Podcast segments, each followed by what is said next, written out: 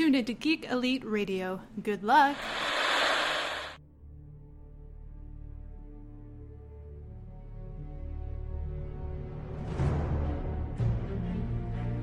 The future comes, and now my watch begins. It shall not end until my death. I shall miss no game, withhold no news, report all rumors. I shall wear no jerseys and plead allegiance to no side. I shall live and die on my webpage. I am the word in the darkness. I am the watcher of the TV. I am the megaphone that informs the realms of geek. I pledge my hands and name to the Geeks Watch, for the geeks and all the geeks to come.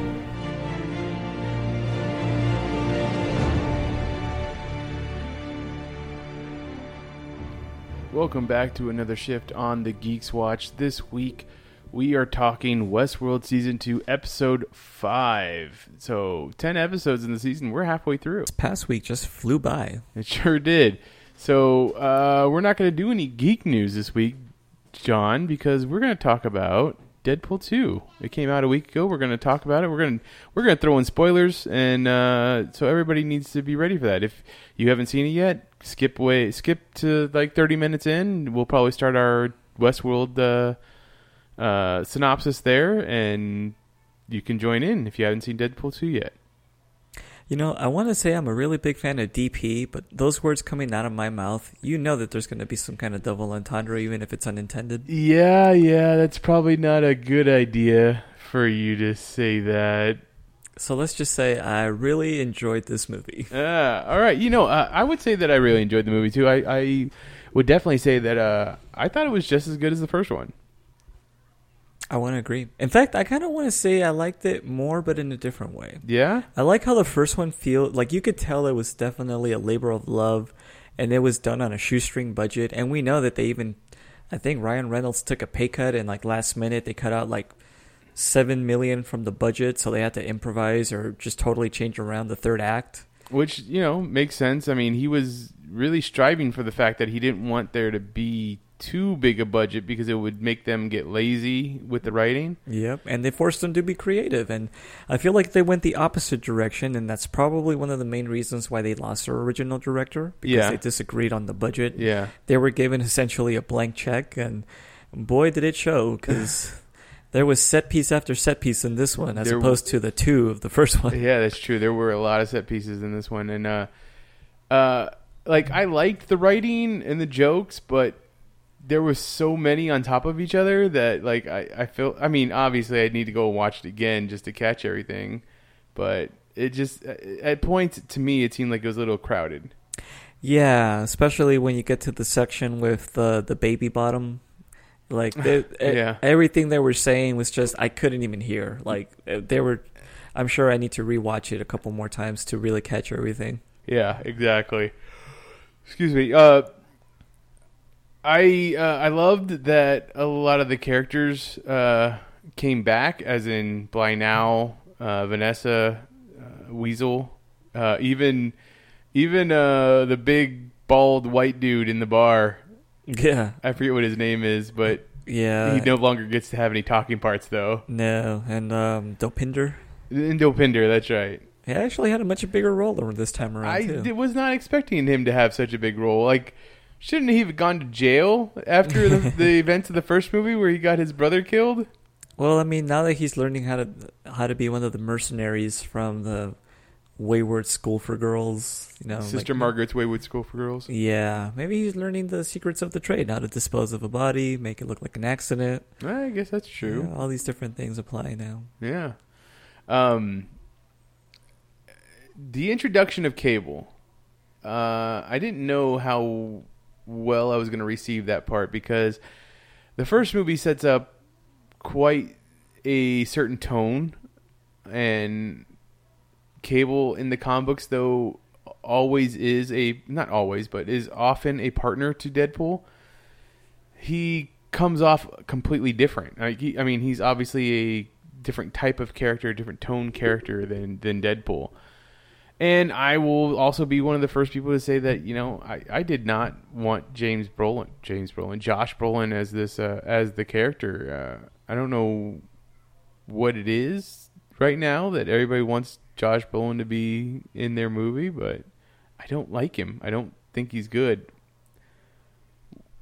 I think he didn't do anything special as uh, Cable that made him stand out any more than anybody else. My only real complaint was just the physicality. I mean, Cable is always drawn as being this enormous, top heavy, like super deltoid, you know, muscled guy.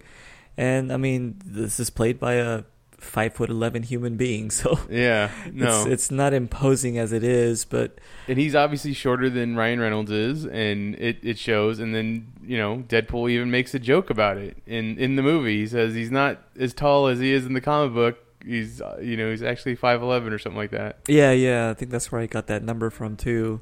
So, I mean, he was kind of not really a character. He was more of like a kind of a MacGuffin himself.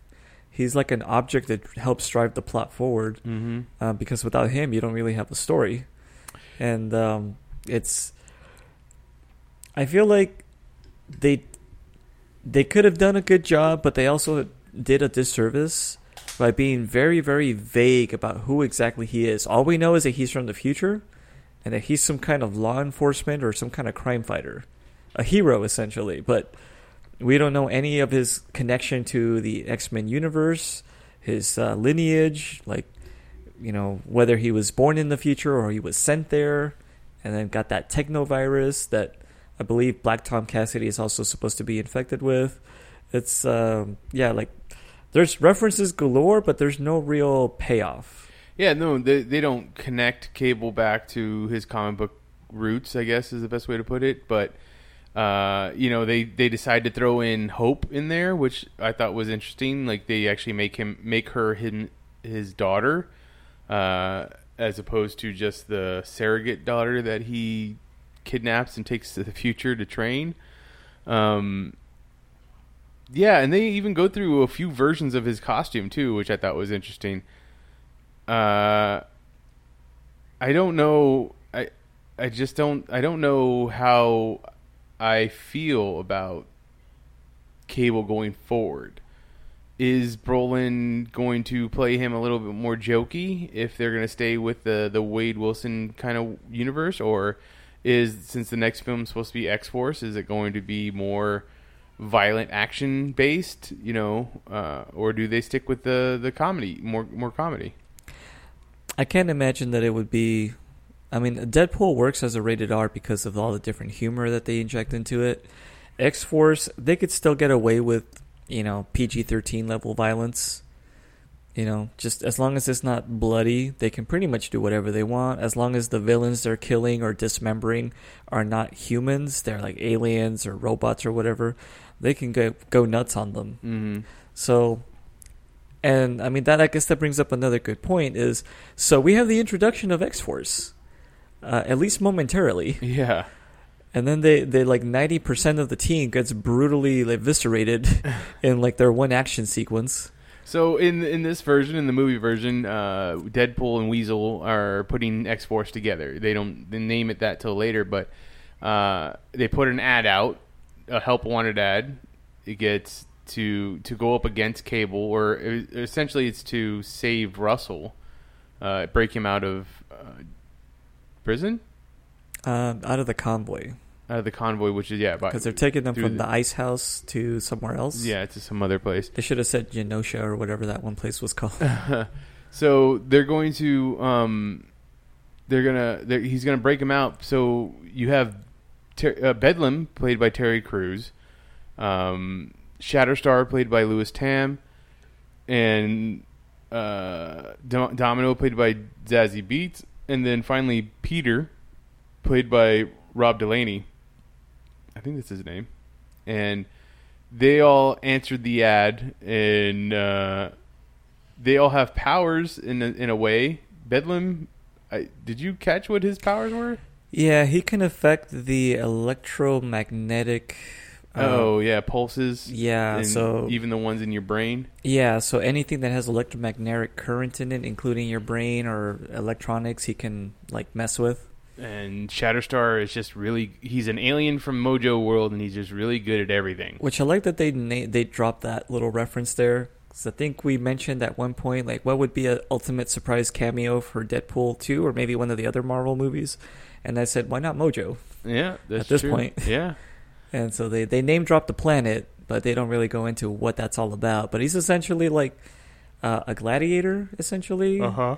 kind of similar to Thor Ragnarok with the. Uh, um, With the Grandmasters. The Grandmaster, yeah. Yeah. So Mojo would essentially be like the Grandmaster of the X Men universe, so Mhm. apparently somewhat. And uh, yeah, Shatterstar would be in there. And you notice that in the trailers, they have like a couple of action beats showing the characters doing stuff, Mhm. but yet that's not in the movie No. for obvious reasons. right. But that was a pretty interesting misdirect.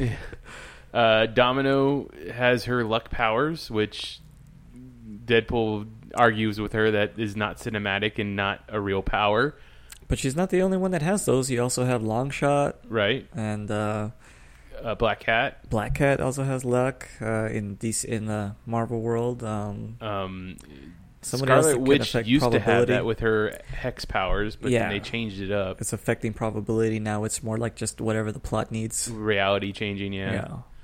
Um, but so and then Peter just he's a normal guy that answered an ad, and that really upsets po- Do- Dopinder because he wants to be a Yeah. uh, merc, and Deadpool doesn't want to train him. Oh, and the Vanisher. Can't Oh, forget yeah. the Vanisher. He is invisible. Well, I didn't see him. That's why I forgot. Uh, oh wait, and Zeitgeist. Oh yeah, I forgot about Zeitgeist, Yeah. and his power is to spit out acid vomit. Yes, not put his finger on the pulse of society, as Deadpool surmised based on his name. Uh, and as they warned throughout most of the beginning of the movie that there's a high wind advisory in effect, uh, which really affects their jumping out of the helicopter or plane or whatever it is. And uh, as they all fall to, towards the earth, the wind kicks up and Bedlam, Zeitgeist, Vanisher, Shatterstar, and Peter all end up dying. Yeah. And well, one- Peter indirectly, but yes. Peter indirectly. He was the only one of the team to actually do a perfect landing. He goes to help Zeitgeist, who lands in a wood chipper via Steve Buscemi of Fargo.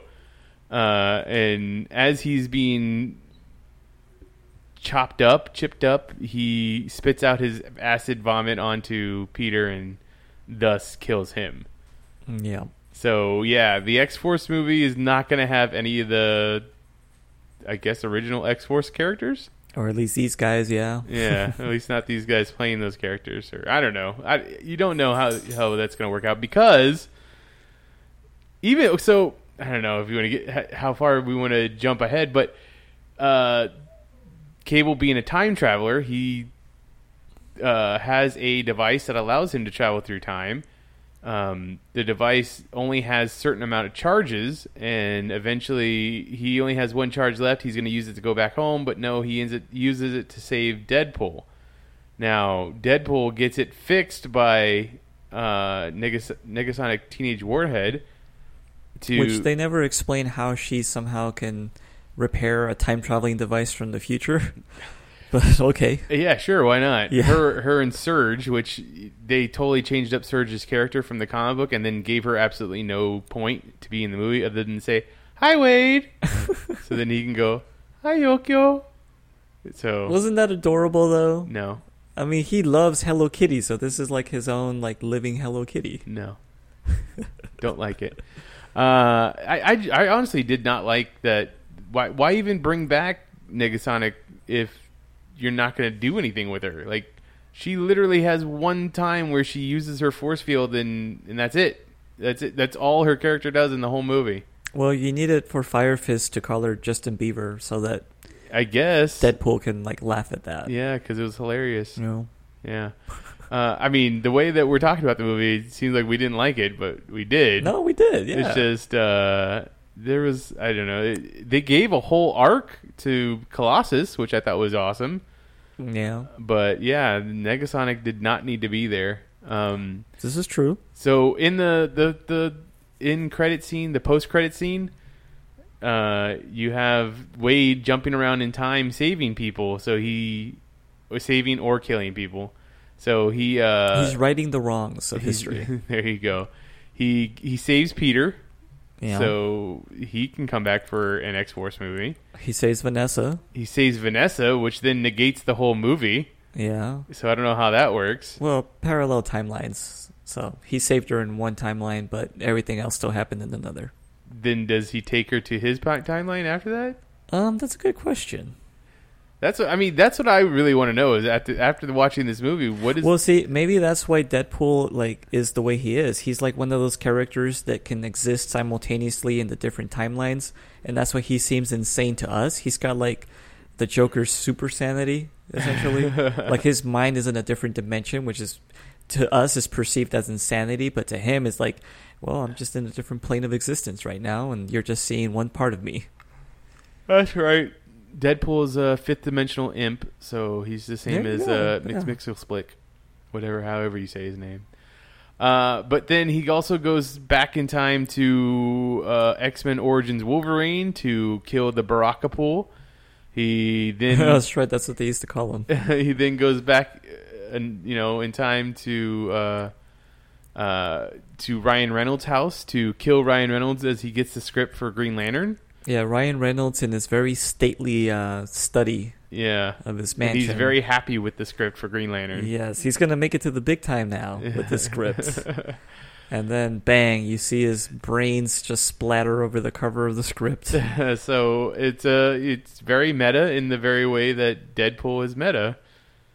And I also feel like Ryan Reynolds is probably, I mean, as nice a guy as he seems to be, he seems to be a genuinely cool, chill kind of guy. Um, I wonder if he's exercising some demons with this franchise now. He's just putting out there all these dark skeletons from his closet and just letting them go and getting some kind of catharsis out of it. Well, I mean, he he's he. I mean, he obviously likes picking on himself, but I feel like it's obvious that he's he does it for everything. I mean, he he makes DC jokes, he makes uh, Marvel jokes, he makes Disney jokes, he makes Star Wars jokes. It's it's it's the beauty of Deadpool is that you can make all you can make fun of everything without having to worry about the consequences. Yeah, because it's under the guise of comedy. Exactly. Yeah, it doesn't hurt when it's a joke. Oh, and it's also you know it's it's it's just it's everything too. He's not picking certain things. It's all everything is is cannon fodder. I heard there was a couple of jokes that didn't make it into the movie just because they didn't think they'd be able to get away with them, but they did write them originally. Mhm. One of them was um, Captain America would show up. It would be uh, Chris Evans, and uh, Deadpool would call him out on it and say, "You're not Captain America. You're Human Torch." Yeah, So, I like- did hear that he was supposed to show up in that in credit scene, Yeah. post credit scene with uh, as the Human Torch, as well as uh, Baby Hitler. Yes, he was. I think he was supposed to smother or like strangle Baby Hitler or something like that. Yeah, But that was, sounded like it was a little too dark. I was like, well, I mean, he was maybe one of the worst human beings ever, but there's also as a baby, come yeah, as a baby would be a little harsh. Um, there's also, uh, uh, there was reportedly some Disney joke that he had written into the script that they that Fox asked him to to remove. Yeah, I he want to know what that was. Yeah, they didn't. He didn't say what it was, but he just said it was a, a joke at Disney's expense. Yeah, I was like, nope, they're not gonna go with that. We're still trying to sell the company. just imagine though, like how bad could it be? Like, just think of the possibilities. so, the Fire Fist character. Did you like the character? Because I did not. I, and I don't know if I didn't like the character, if I just didn't like the actor. I didn't care for him. I Yeah. thought it was kind of annoying. Yeah, same. If he felt like uh, short round a little bit. See, and I felt like he was even worse than Short Round. Like, I just, I don't He was know. more like Billy. I just had a real problem with him in, in general. Like, I did not care for him. I didn't care for the actor. I didn't care for what the choices the actor made. Uh, I don't know. I didn't watch Hunt for the Wilderpeople, so I don't know. Uh, Is how- he like New Zealander or Yeah, something? he's a Ah, New okay. Zealander. Yeah, I was gonna say he's got a weird like Australian accent, but not quite. Yeah, so yeah, he's from New Zealand, Ah, I see. and uh, yeah, he was in Taika Waititi's last movie, the or the movie, I guess the movie before uh, Ragnarok. Ragnarok. Yeah, Hunt for the Wilderpeople. Ah, I see. So I don't know. It's I just didn't care for him. I didn't care for any of that character. Uh, I think the biggest thing that, to come out of that part of the story was the fact that uh, he was at the Essex House, which uh, would be run by Nathaniel Essex, who was also known as Mister Sinister. But yet the headmaster never revealed himself to be Mister Sinister, and he eventually gets killed by Dopinder. So I don't Yeah. know. And also, they gave the whole thing a real creepy pedophile slant that, like, was just one too many jokes about that. Yeah. I'm like, oh man, come on, like, just get on with it. Is, is literally everybody that works here a pedophile? I he, there was a lot of religion being talked thrown around, so maybe I guess, yeah, that's true. Yeah. did the one orderly uh, that he he calls him Jared Kushner, but to yeah, me to me he looked more like Steve Buscemi, like a weird Steve Buscemi, like if you could be a weird Steve Buscemi. Yeah, he looked like Steve Buscemi, like if he had been pulled out of, um, what was that one movie that was like all black and white and they start getting color? Oh, Pleasantville. Yes, like Steve Buscemi playing a character in that movie, like that's what this guy looked like. Because that guy had absolutely no skin color whatsoever. Yeah, and his hair was like perfectly like pomaded to the side, like cowlick. He had like a real 1950s milkman kind of look to him. So yeah, I didn't like that dude. But yeah, it's interesting that this being an obvious reference to um, Mr. Sinister, there wasn't really any other connection to it other than they were experimenting. Well, not even experimenting; they were just torturing the mutants. They made references to the Friends of Humanity, which I don't think we've seen or heard from since the first X Men movie, if at all. I think the second X Men movie they were in there too. They mentioned the Friends of Humanity. I, I remember so. them mostly from the cartoon because they had that uh, clover leaf symbol I thought they had an eagle symbol. Was it an eagle? I think it was I thought an it was like a clover leaf, and like each petal, it was like a different letter. Uh, I And they wore no, I- berets. I, think it was yeah they did wear berets. I think it was an eagle and it had the F O H on there. Maybe that's what I'm confusing it Yeah. with. I'm misremembering, but uh, yeah, like that was kind of a neat thing because it's taken back the X Men thing to its roots of like, of you know, and even Deadpool comments on it, like, oh yeah, you know, X Men are here.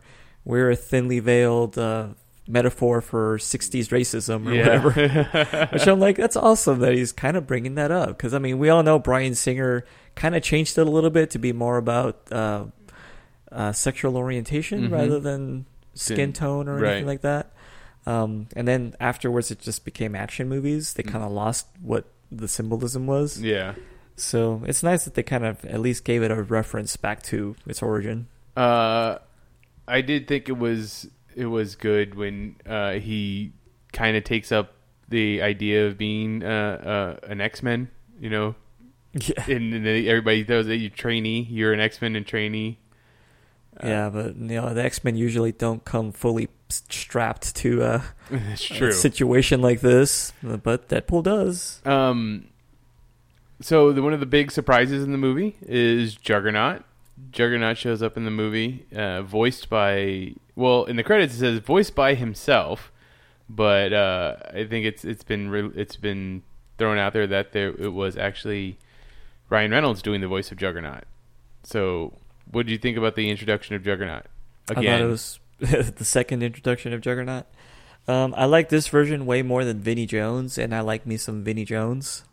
so this one, I mean, it's more comic accurate. Uh, the other one was a little bit more goofy right. looking because of the muscle suit they had to give him. yeah. Uh, as, as big and imposing as Vinnie Jones is, he's not this like marbled rock monster looking guy. So yeah, I like that it's a little more comic accurate. It sucks that it wasn't like the costume. It was just like his yellow prison jumpsuit plus the metal dome helmet. And why would the prison let him keep the metal dome helmet? Well, I imagine it's because they can't remove it. Isn't that part of his like It's like I don't not- think so. That's not something that I've ever seen in the comic book that he can't. It can't be removed. Yeah, I thought he was essentially like imprisoned, and it uh, like as long as he had the Cyttorak crystal or whatever it's The called. the the the bands of Cyttorak, Yeah, which is powered by the crystal of Cyttorak. I don't know. I I don't. I've seen him take it off a lot of times, so I don't know. yeah. I mean, it could have just been from a particular story that I'm misremembering. It but could um, be. Yeah, I always thought that it was just like basically when he's the Juggernaut, he's just like solid. Like you just can't do anything to him to affect him, including take off his armor unless he wants to. Maybe. And why would he want to? He's fully armored in I mean, prison. he does. They do bring it up that he gets. It helps keep his brother out of his out of his brain. Oh, Speaking yeah. about Xavier, so Yeah, that's right. They do make a mention of that. so that's uh that's interesting. I like that. Uh, Russell makes friends with him by giving him his lunch or whatever, and like that melts the cold heart of this hardened criminal. It's like, oh well, now I'm your friend, and I'll do whatever you you want because you gave me your lunch one day. Yeah, I mean, and those those are prison rules. You know, Oh. you give somebody your lunch, your buddies for life. Yeah. I don't think that's how that works, but I've never been to prison, so we'll have to find well, out. you don't have to go to prison to try out the prison wallet. Yeah, no, that was terrible. We don't we don't want to bring that up. That's my word of the day. Yeah, it's uh, that's the phrase that pays. Um speaking of that's kind of like a cameo is Ryan Reynolds doing the voice of uh, Juggernaut. Let's talk about some of the other ones. The Vanisher ends up being Brad Pitt. For all of like 0.5 seconds that he's on screen, yeah. Yeah, it's it. They said it's like uh, was it twenty eight frames out of thirty or something like that. Yeah, almost Uh, a full second. Uh, he he apparently he came in. You know, he just had to shoot that for just under seven hours, I guess, and that was it. I heard he did it for a cup of coffee. Yeah, for the price of the cup of coffee or yeah, some so that was kind of neat.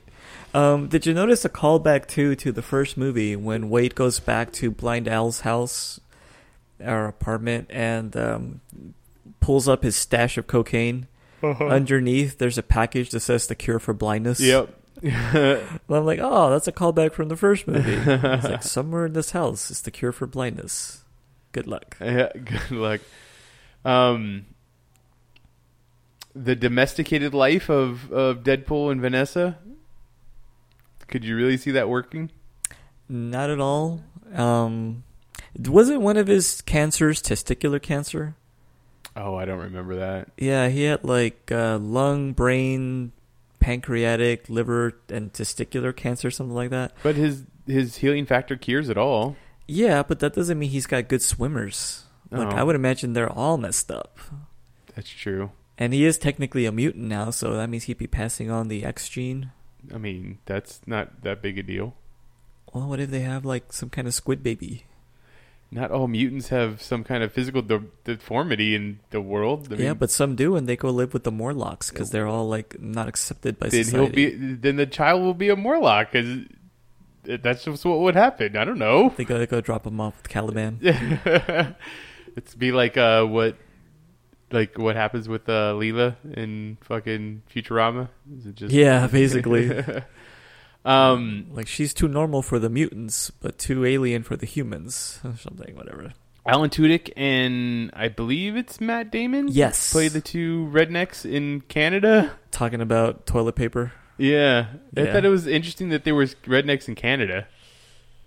Yeah, was is that was that what they were trying to imply that he appeared in Canada and then worked his way down to New York? Yeah, because uh, the license plate on the truck is a Canadian license plate. Ah, I missed that detail. yeah, but yeah, there's rednecks up there apparently.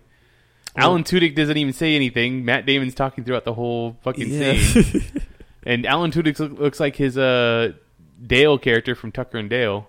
Yeah, I was gonna say like th- these guys look familiar, but they have a lot of makeup on, and like I'm glad that it was. So this is now Matt Damon's second Marvel cameo. That's true. That's true. And Alan. Tudyk has he done any other Marvel appearances of any sort or fashion? Not that I know of. I think he should be, but yeah, not that I know of. Yeah, he could maybe play speedball or something somewhere. No, not Speedball. What's wrong with you? Oh, where do we start? Oh God. Um, I don't know. There's, there's. I thought. I, uh, I think. I mean, there's other cameos in there, and I don't think I've I've caught them all. But I, and I definitely have to go watch the movie again. I, but it was like I said. I think Isn't movie there an X Men character called the Game Master? the Gay Master? Game.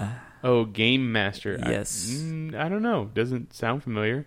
I, th- I want to say so. When like the old one of the old Nintendo games, there was a character like the villain that they fought. It was like a Riddler looking guy, and he was like the game master or the toy master or something like that. No, toy master is DC, but um, It's Toy Maker. toy maker, yeah. But there was something like a game master type character. He's a redhead, and I'm like, oh, Alan Tudyk could play that dude. Okay, that, that was a little bit of a stretch because I think Alan Tudyk's actually uh, is, actually blonde.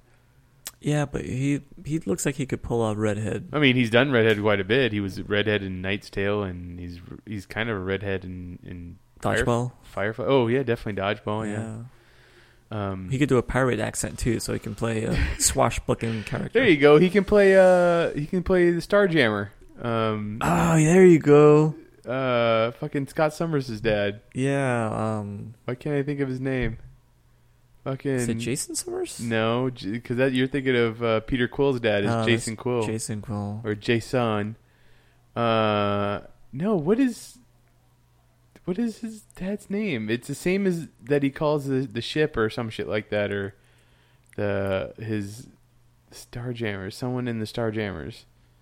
Ah, it's not important. Steve Summers. it's not Steve, but uh, it's something with a K. Kevin. Quasar, Kotar. Uh, it doesn't. I think you're getting there. You're getting Ko- close. Kovar, Kovac. Yeah, this is really interesting audio Kovacs right Summers. Kowalski. Ko- Corsair, Ko- Corsair, There you go. Yeah. That's it. the Corsair. Yeah, okay. Um. Anyways, It's the same as an airplane. yeah, That's what it was, yeah. Um, I don't know. What is there anything else particular you really wanted to bring up about Deadpool two, other than the fact that we both Uh, liked it? A disappointing lack of nudity. Yeah, we didn't have any of that in this time around. Uh, I would say it's probably because it's the one thing that probably kept a lot of people out of the a lot of kids out of the movie the first time around. Yes, because even though it's rated R, we know that like 13 and 14 year olds are still going to be getting in there. Oh, there's in my movie there was kids sitting right behind me. Their parents brought them to the movie. Yeah. And they wonder why the world is the way it is. And then the, I think the one scene uh, that uh, Deadpool kisses Vanessa, like you could, you, one one kid goes, "Oh, gross!" It's just like really. but yet seeing Deadpool ripped in half with his entrails hanging out, that was fine. I love the fact that he that Deadpool was like a huge fanboy of Juggernaut too. Yeah, he named off all his favorite issues and Yeah. everything. Like, oh my god, it's a Juggernaut. And um, yeah, so I was disappointed that there was no final like, uh, what do they call it, stinger at the end of the movie. Mm. But there was at least a very funny little song about the Juggernaut. Well, that's the song. That song plays during the movie too, I didn't catch it during the movie, but like, which I I, you know, I think is a callback to the first movie when Deadpool is coming up with his name, and you know it's like Captain Deadpool. No, no, no. We'll just go with Deadpool. And, you know, Yeah. it, there's it's just uh it's a nice little theme song song. and I also like that they remixed the Deadpool song to include X Force in it. Yeah. That was a nice touch. So overall, um, I really liked it. I, I honestly I can't say I like it as much as the first movie. No more, no less. It's just a little bit different. It's a bigger movie, bigger budget, and I did want to say one thing specifically regarding a potential like sequel Mhm. or a trilogy. Like where else could they go? You know, Ryan Reynolds is on record now saying he he's kind of pessimistic that a third could happen because he doesn't know where else they can go from here. I, I don't know if it's so much they don't know where they can go. I think it's I think he's more worried about the the the Fox being sold off thing. Yeah, with Disney being involved, like that could be a bad sign as well. But I have a couple of suggestions. I think if they're gonna go, they might as well swing for the fences. They could do Savage Land. Uh, I mean, but what would you do with that? I mean, other than go and visit Ka-Zar or whatever the hell his name is, And Sauron. Yeah. Um, I don't know. I I would say go to arcade or go to Mojo World. Oh, that's the guy I was thinking of. Arcade. Oh yeah, arcade. Yeah, yeah. arcades. I don't uh, know why I thought Game Master, but yeah, yeah, arcade. He could be uh, Alan Tudyk could be an uh, arcade. That'd Yeah, be it could be that dude. I mean, he's already been in our arcade and Wreck It Ralph. Yeah, it's true. so That's a bad joke. uh, we can. Uh, I I would I, I I don't know. I think I think there's definitely things that they could do. Uh, Ryan Reynolds was- uh, he said that you know X Force is the next movie. It's written by Drew Goddard, uh, and they'll see what that what that ends up being. My other suggestion was why not finally include uh was it Genosha? Like I kind of name dropped earlier. Yeah, I the, mean- the Mutant Island. The icebox is kind of like a small version of that, where they have those uh, inhibitor collars and all Mhm. that. Why not have a whole island where they're like, "Hey, everybody can come here. It's a paradise for mutants and whatnot." And um, yeah, you know, maybe now they can kind of bring that storyline to life. Bring the Friends of Humanity, maybe even Senator Kelly again. Uh, round that out Maybe cameo of by Mystique, this time by Rebecca Romijn, who's probably not too busy these days, and Jennifer Lawrence definitely doesn't like doing it anymore. I don't know. She said she she was really into it when she was filming Dark Phoenix this time around. Yeah, I'm sure she's just saying that. Probably. Um, which, again, yeah, if, if her film career starts taking a dive, oh yeah, I love these X Men movies. well, yeah, Red Sparrow didn't do as well as they thought it was going to. Um, and then there was the the the Mother Nature movie, Mother. Mother, yeah, So, that was uh, not well received. No, uh, but oh, we forgot to mention that the the X Men, the current X Men, did show up in the movie too. They they Yes. closed some doors on on Wade when he's having his little rant of why is there no X Men in the X Mansion. It turns out they've always been there. They just uh, choose to avoid him. Yeah, Colossus is pretty much the only one that cares about him. Yeah. So Well, he's got a big heart of steel. Steel. Now, why do you suppose we haven't seen his human form in this series? Just because it's the the joke? He's always Colossus now. I think it's because they they wanted to go with the a person that, that to to do the voice. They didn't care about seeing someone that would look the part. I guess so. Yeah, 'cause Daniel Cudmore was just kind of a guy. He was just a big dude. He didn't really end up Yeah. doing too much acting wise. Yeah, I don't think he had any lines in his first appearance at all. The first, you know, in X Men Two, he doesn't. In X Men Three, Last Stand, Last he's in it, but I don't think he says much either in that one. I- I'm not sure if he does. I think I think he has a couple s- spoken lines, uh, and then he shows up in Days of Future Past uh, when they're in the future part. To get killed over and over again. Yeah. Yeah, yeah. I think in uh, t- in Last Stand, I think Wolverine talks to him and just gives him the orders to like, hey, toss me or whatever that thing that they do is. yeah, you're right. like fastball to, me do the fastball something. special. Yeah. So, uh, yeah. All right. Uh, I think that's pretty much the synopsis that we want to give for Deadpool two. Yeah, go watch it, everybody. Yeah, so uh, let's go ahead and get into Westworld, season two, episode five. Don't know arigato. Akane no Mai, Oh, that's right. uh, which we've come to find out means uh, the Red Dance. Very uh, poignant for this episode. Very heavy-handed symbolism. Yes. Uh, yeah, this hev- this episode was heavily about Shogun World. We got to see what that was all about, and come to find out that Lee Sizemore isn't too creative no, this is essentially just a reskinned Westworld with the Asian flavor. with Asian flavor. Uh, yeah, he he stole some of the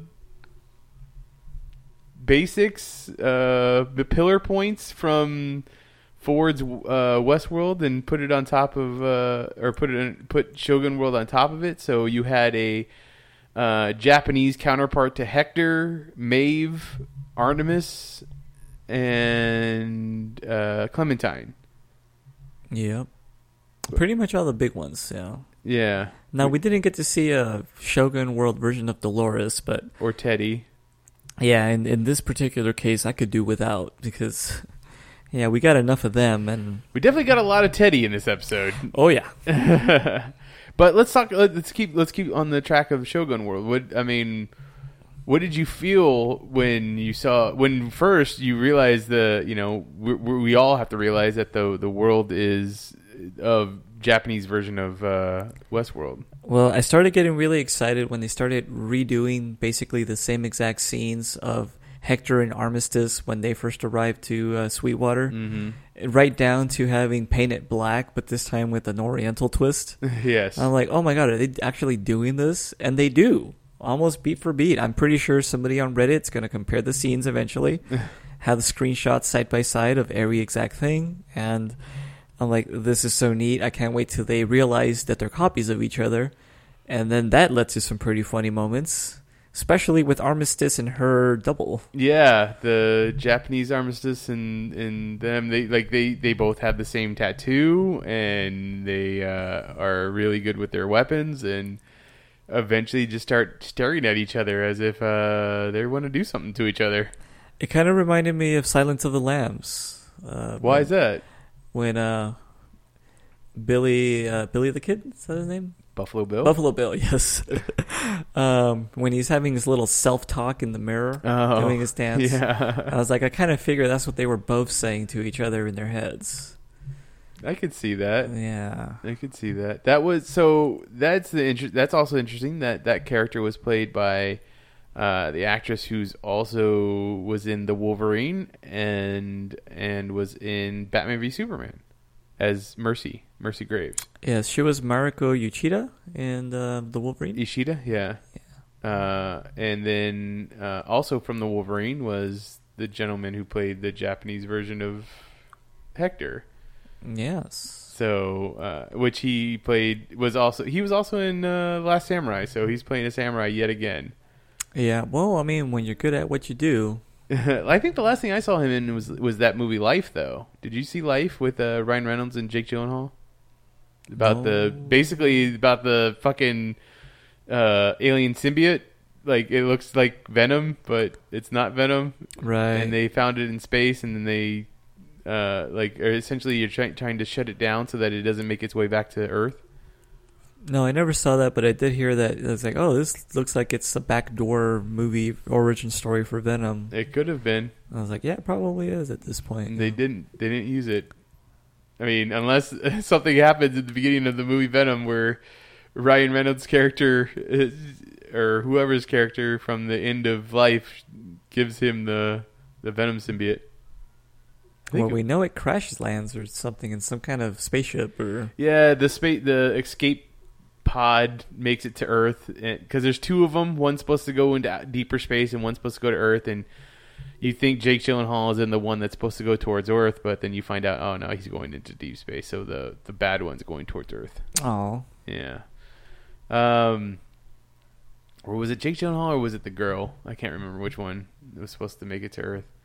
Um, but with uh, this world, Shogun world, everything seems to be going haywire because a lot of the characters are doing stuff that they weren't supposed to be doing according to Lee Sizemore. The, the the Shogun is not supposed to have ninjas on his payroll, but he does. yeah. He's not sp- his he's not supposed to send his army into the the town that is the Japanese version of Sweetwater, but he does. Uh, and it's all over all for this girl Sakura, who is the Clementine of this world.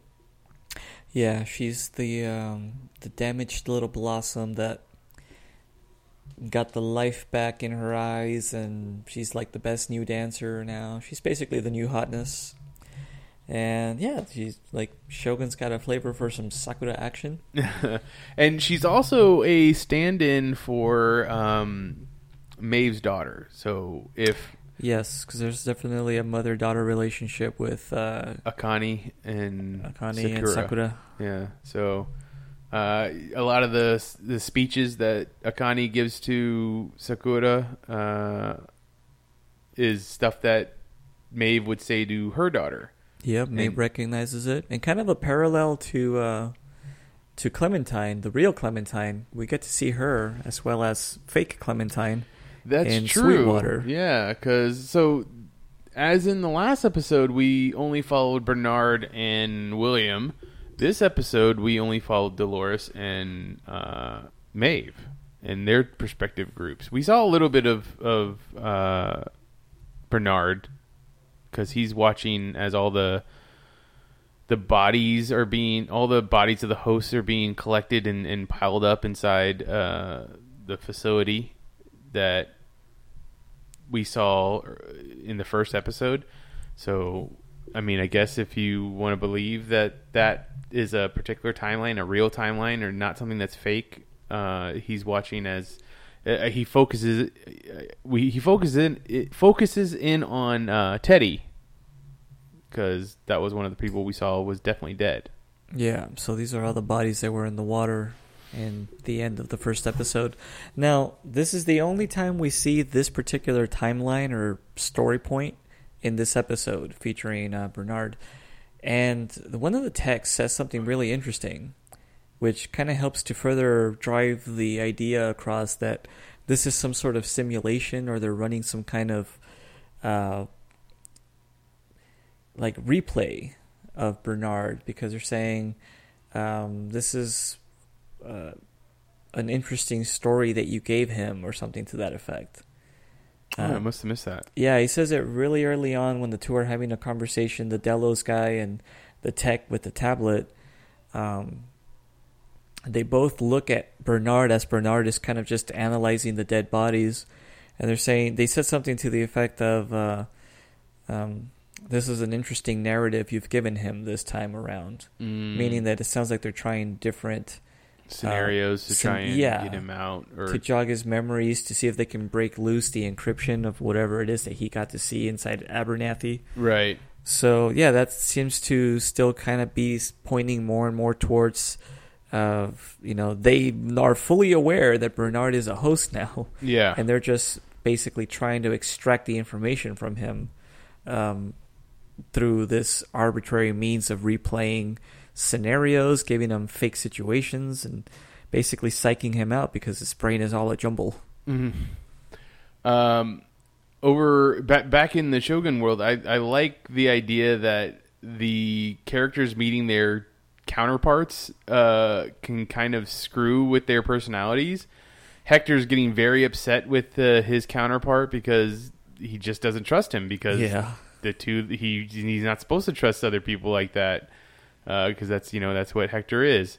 Uh, the armistice characters are kind of in a feedback loop where they're just staring at each other and and do and you know going over it. And Maeve is obviously connecting heavily with uh, her counterpart, which I I don't know. Do you do you feel like that helped her become the one essentially? I don't think that was it. I think it was just being in that extreme duress somehow awakened that ability in her, where she's now able to, from the looks of it, because before we knew that she had to give spoken commands, Mm-hmm. and they made a point to address that here, where they tried to keep her from speaking. Well, not only that, like uh, Sizemore says to her that you know the reason your spoken command didn't work is because they are you said it in the wrong language. They you need to know Japanese for it to work because they needed Japanese, even though they're host and they're supposed to switch over to English if there's an English guest or whatever. Uh, that's part of the their programming going wrong. So I think at that point she's like it doesn't make any sense. We're not really Japanese and American and whatever. We're all, you know, computers, so we shouldn't need to talk in any language. And I think obviously we as we stop we we've seen before there is a was it a a, a neuro mesh is that what you you called it A mesh network, I a mesh network that connects all of them. So they are there is a way that they're all connected that's not physically or verbally. So she's able to tap into that now and manipulate their code that way. Yeah, uh, a brief perusal through Reddit pointed out that she went straight from samurai to Jedi. yeah, definitely was able to do that. Um, do you think Dolores has this same connection? Maybe not so much as strong as Maeve, but she is able to obviously tell people things and, and have them do it. No, because as we saw at the end of the episode, she had to restrain Teddy in order to give him his re-education, and the tech had to come in and start messing with this code. Looked like they're basically going to delete him and start from the ground up. So, I mean, if she had the ability, if Dolores had the ability, she doesn't even have the ability to convince other people to do what she wants. Like she has to literally talk them into it to try to convince them. Whereas Maeve, first she could tell people what to do or basically freeze their their functions, and now she just basically can think it and cause people to do what she wants. And and I, that's why I said that she's obviously more powerful at it. But I think that Dolores has some type. I mean, how else does she get people to at least listen to her when they never did before? You know, at, when she was Dolores. I think because a lot of the hosts um, that are not stuck in their loop of the narrative don't know what else to do, and she looks like she's somebody that's got a plan or some action. So, and then you also have other characters like Clementine that are essentially brain dead. I mean, they're barely functioning. So, So- when Clementine sees the new version of her, uh, she, yeah, she's more broken at that point because she's just listening to. Uh, she's also mouthing along the words, the lines that the new Clementine is saying, and she's as she's saying them to Teddy, of uh, you know, you're new around here, or something like that, right? Yeah, that same thing about like you ain't got much of a rind on you, which right. I've always hated that. Like it just sounds it it feels wrong. Like that's like some old saying that should have just died with whoever came up with it. um, but Dolores obviously saw Teddy let the major get away in previous episodes. Now she's going to test Teddy, I guess. See where his uh, attachments lie. Where his mettle lies. Yeah. Well, Teddy's had this problem where even though he's been exposed and even he's aware that there's something else going on, he's still very much like stuck in Westworld. Like he's not thinking outside the box. Mm-mm. And like time and time again, he keeps saying almost like what Dolores wants to hear, except that she knows that he doesn't really understand it himself. Right. He's just trying to appease her. So she basically has had enough. She's like, you know, I really do like care for you and love you and all that. And last night was proof of that. Well- but we got to make some changes. I was gonna say let's not let's not gloss over that. They end up sleeping together, which is something that never happened between Teddy and Dolores because their storyline never allowed for that. yeah, that was never part of the uh, narrative. But uh, she kind of was testing herself to see if she actually did love Teddy or if it was just part of her storyline to love Teddy. And uh, I think he ends up saying what he she knew that he was always going to say that he does love her because she doesn't believe that he's he's broken himself free uh, of his programming as you stated a second ago. But she says she loved him too. That it proved to her that she was actually in love with him. Yeah.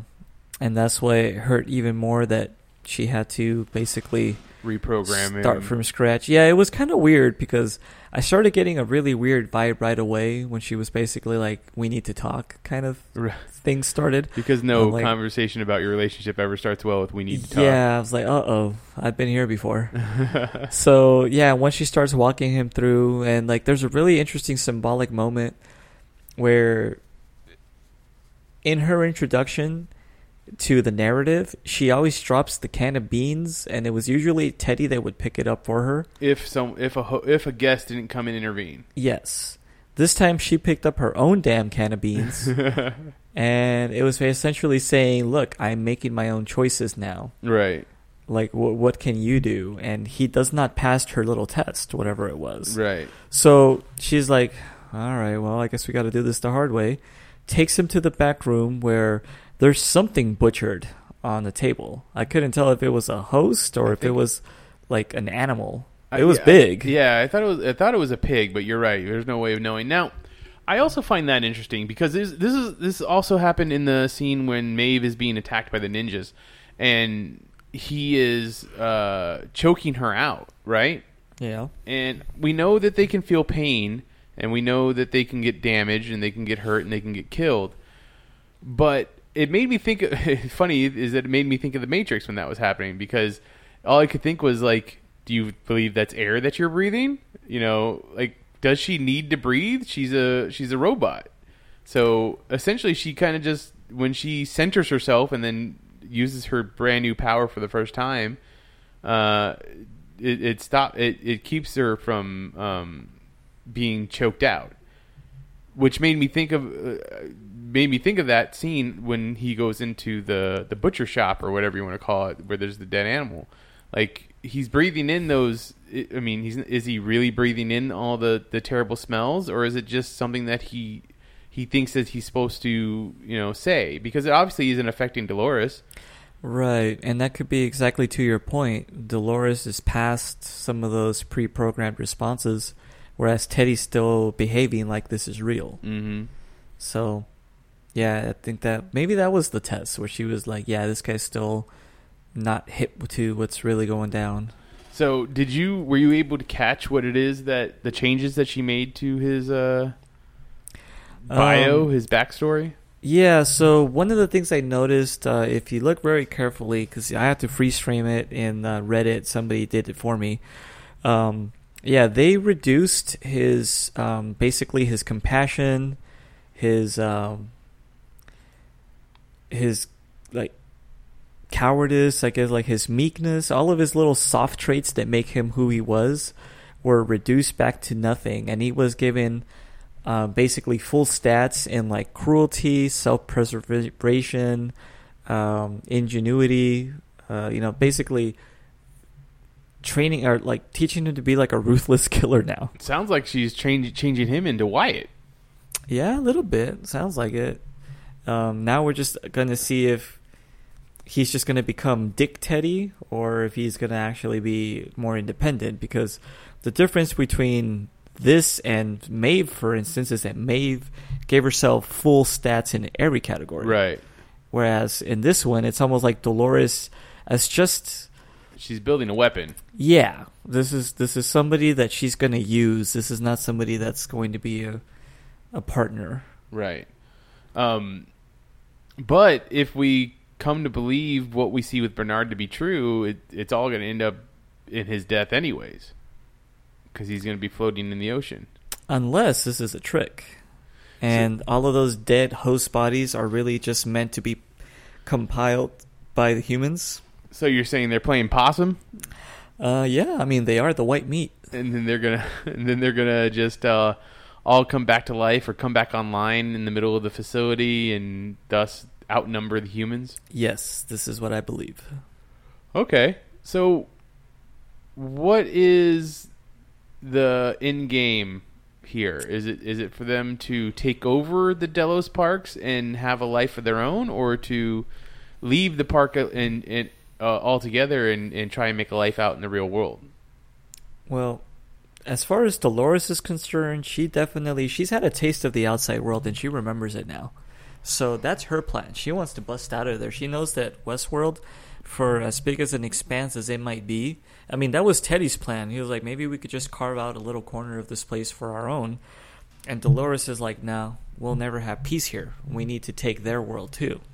So I think that's her plan is get out there and you know start wrecking shit up.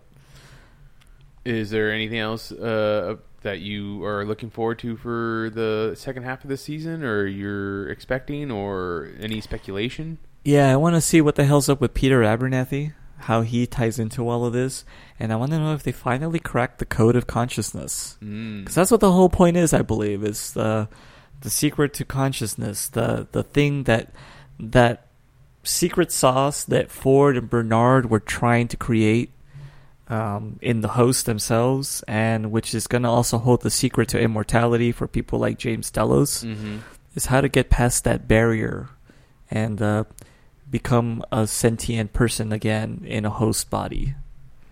Yeah. How how can they do that? Will they do that? They Should do- they do that? Uh, your scientists were too busy trying to figure out what they could do. They didn't know if they should. That was a terrible Jeff Goldblum. God creates man, man create host.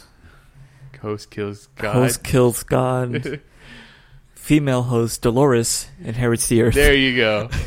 That's the end game. uh, all right, uh, that is uh, what we have to say about the episode. But we want to hear what you had to say about the episode. So, or if you have some things to say about Deadpool 2, we'd love to hear about that too. yeah, did you also miss DP? or did you take in a lot of DP? uh, the re- National Women's Day's coming up. the rest of, or I, you can find me on Twitter as at Michipedia Ger. Uh, you can also find John on Twitter as I am at Magic Bollocks. the rest of Geek Elite Radio is at Geek Elite Radio on Twitter, at Geek Elite Radio on Instagram. Facebook.com forward slash Geek Elite Radio is our Facebook page, and GeekEliteRadio.com is our website. Check out archived episodes of this podcast and other podcasts on the Geek Elite Radio Network. But until next time, this has been the Geeks Watch on the Geek Elite Radio Network, saying always remember to Geek, geek out. We now return you to your regularly scheduled program.